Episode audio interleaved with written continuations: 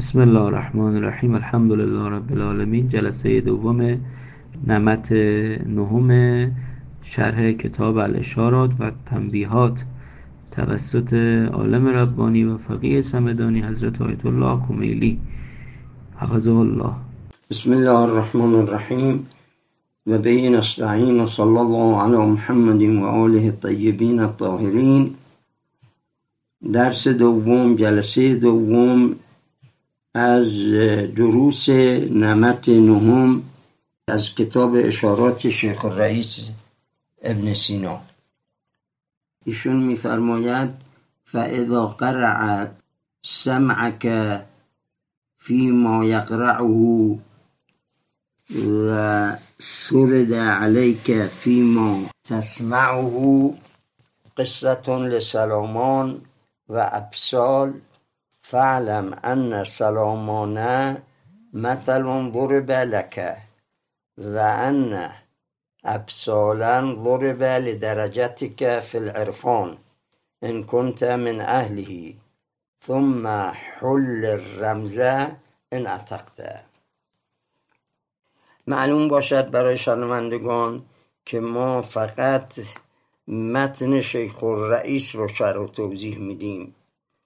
البته در پیرامون اون ممکنه که شرح خواجه نصیرالدین طوسی را مطالعه کنیم یا شرحی از فخر رازی رو مطالعه کنیم یا شرحی از علامه حسنزاده آملی رو مطالعه کنیم، ولی اون چه مهم است این که ما در درس هایی که میدیم از این عرض کنم نمط نهم فقط متن اصلی که کلام شیخ الرئیس هست فقط اون رو شرح توضیح میدیم.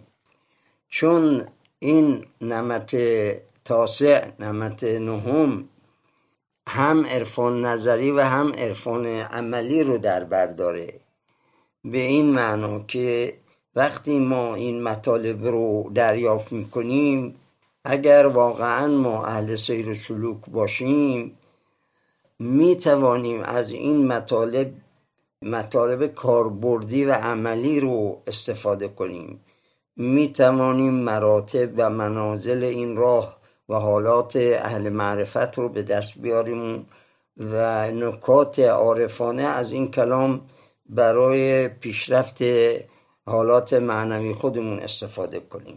و چون این منظور هست لذا ما به این کتاب میپردازیم و به این تدریس و به این جلسات میپردازیم و الا مسئله فلسفه، حکمت، عرفان نظری اگر به درد بخور مسائل سلوکی و عملی برای اهل سلوک نباشه هیچ استفاده‌ای نخواهیم برد.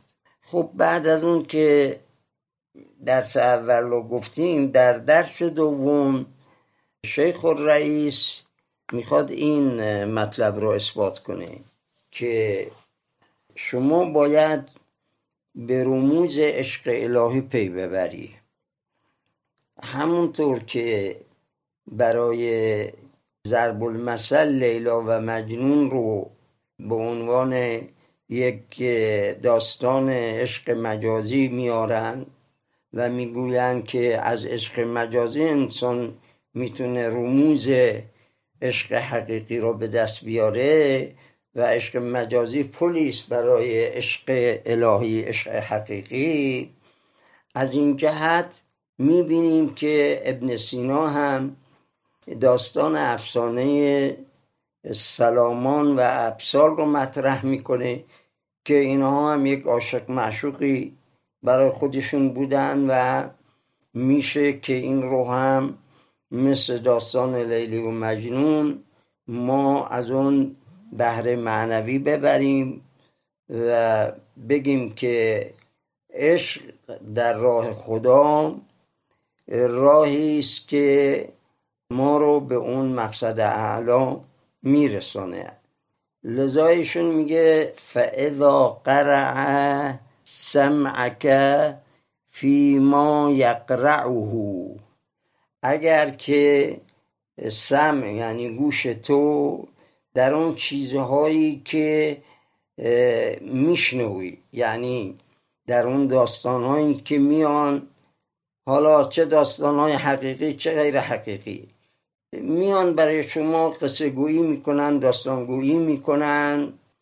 شما بین این همه داستانهایی که گوشت میشنوه و بین این همه داستانها و شعرها و تعریفهایی که میان برای تو میگوین، اگر بین این همه داستانها این داستان را هم شنیده باشی، این داستان کدام داستانه؟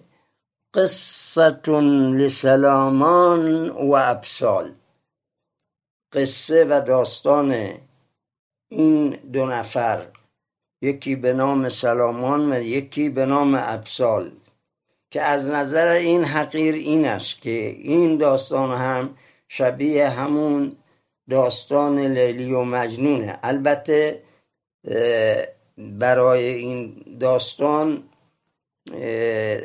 دو نوع داستان بیان شده، ولی ما خیلی به تفاصیل این داستان نمی پردازیم، چون مقصودمون از بیان شیخ الرئیس این نیست که ما ملا نقطه‌ای باشیم و بخواهیم روی الفاظ خیلی دقت کنیم. ما اصل معنا رو باید بگیریم.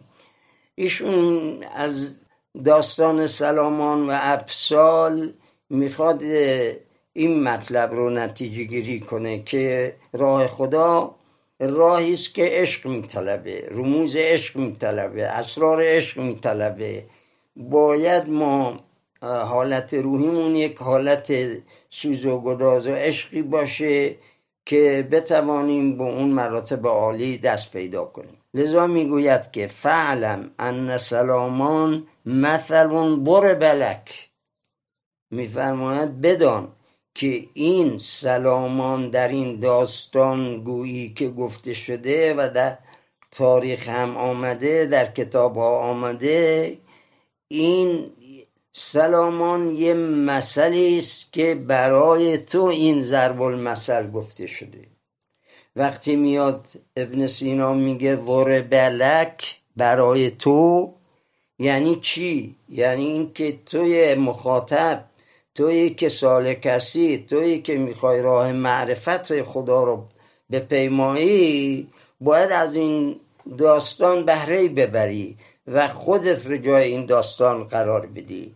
یعنی اگر سلامان عشق ورزیده به ابسال و ابسال معشوق او بوده، خب تو اینجا خودت رو هم باید عاشق خدا قرار بدی و نسبت به معشوق که خدا هست ببینی چه کار باید بکنی، چه اسراری رو باید به کار بگیری، چه راههایی که خودت رو مطلوب اون معشوق قرار بده. خب معشوق حالش اینطوره که ناز داره، تو باید ناز بکشی، تو باید بلای معشوق رو بخری با جان و دل، باید سوز و گداز و ناله کنی به او تا او خودش رو به شما نشون بده، تجلیاتی از خودش، او رو به خودش نزدیک کنه شما رو. لذا میگوید که فعلم ان سلامان مثلا ضرب لک، لک یعنی برای توست این داستان، و ان ابسالا ضرب لدرجتک فی العرفان ان کنت من اهلی، و همچنین مسئله معشوق، گفتیم سلامان عاشقه و ابسال هم معشوقه. خب حالا وقتی معشوق شد، این هم یک برای اینکه عاشق بتونه رموز عشق رو پیدا کنه و راهی پیدا کنه که خودش رو در دامان معشوق بیاندازه، اینجا باید مراحلی رو سیر کنه، باید منازلی رو سیر کنه، باید عرض کنم اون طبیعت نفس رو، اون مراتب پایین نفس رو، اینها رو در اثر سیر روحی و معنوی اونها رو پشت سر بذاره و بتونه به نفس مطمئنه، نفس کلی الهیه برسه. خب اینها نیاز به مجاهدت نفسانی داره، نیاز به تخلیه و تحلیه و تجلیه داره، نیاز به همون گذشت از مراتب نفس داره، اون نفس های چارگانهی که حضرت علی برای کمیل بیان کردن یا اون حدیث حقیقتی که آقا امیرالمومنین بیان کردن، همه اینها برای اینکه انسان در خودش این سیر عملی رو پیاده کنه. و ان ابسالا ضرب لدرجتك في العرفان ان كنت من اهله، این ابسال رو در این داستان آوردن به خاطر اینی که تو بفهمی درجه عرفانیت کجا رسیده. ان كنت من اهلی، اگر از اهل عرفان باشی باید بفهمی آیا به درجه ابسال رسیدی در اون عشق شدیدی که سلامان به او پیدا کرده بود. و این تغییرات روحی برای شما در این مسیر حاصل شده یا نه. بعد میگه که اگر این سیر نفسانی و روحی رو شما به اون اعلی درجه رسوندی و خودت رو اهل حقیقت کردی، اون وقت تو میتوانی که رموز عشق را دست پیدا کنی و میتونی به اون مراحل برسی. در آخر از این بیان ایشون این جمله رو داره: ثم حل الرمز ان اطقته، سپس بعد از طی این مراحل و رسیدن به اون معشوق و اون سوز و گداز و اون مراحل رو گذروندن، کم کم تو به حل رمز دست پیدا میکنی، یعنی به اسرار و رموز عاشقانه الهی کاملا تسلط پیدا میکنی. ان اتقته، اگر که طاقت بیاری، چون بعضی ها هستن که طاقت نمیارن تو این راه، میبینی یه مقدار از منازل راه رو بهش میرسن بعد توقف میکنن. ولی یکی هم هست که با همه این مشکلاتی که این راه داره همه رو به خود میگیره، میکشه، تحمل میکنه و میگه من باید برم جلو.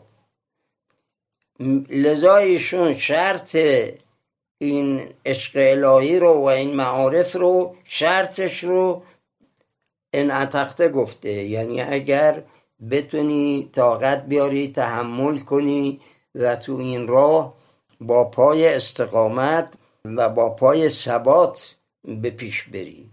لذا میبینیم که در قرآن کریم میفرماند فاستقم کما امرت، به پیغمبر خطاب میکنه باید استقامت داشته باشی. ان الذين قالوا ربنا الله ثم استقاموا، کسانی که میگن الله و پای الله میستن. خب حالا این راه یک معرفت میخواد، یک شناخت میخواد و یک استقامت هم میخواد. خیلی ها هستن که اول راه با شعف و وجد وارد میشن، یه مدتی میمونن اما دوام نمیارن، میبینی که میذاره و میره. ولی یکی هم هست که با هر چی به سرش میاد تو این راه عشق خدا، تو این راه محبت خدا، همه رو صبورانه استقامت میکنه و خودش رو به اون مرحله اعلا میرسانه. لذا ایشون میفرماید حل الرمز ان اطقته، این رموز رو در این مسیر میتوانی حل کنی اگر طاقت بیاری و تحمل کنی. تا اینجا جلسه دوم و درس دوم رو به اتمام میرسونیم. انشاءالله تعالی برای جلسه سوم از تنبیه شروع خواهیم کرد. و صلی الله علی محمد و آله الطاهرین.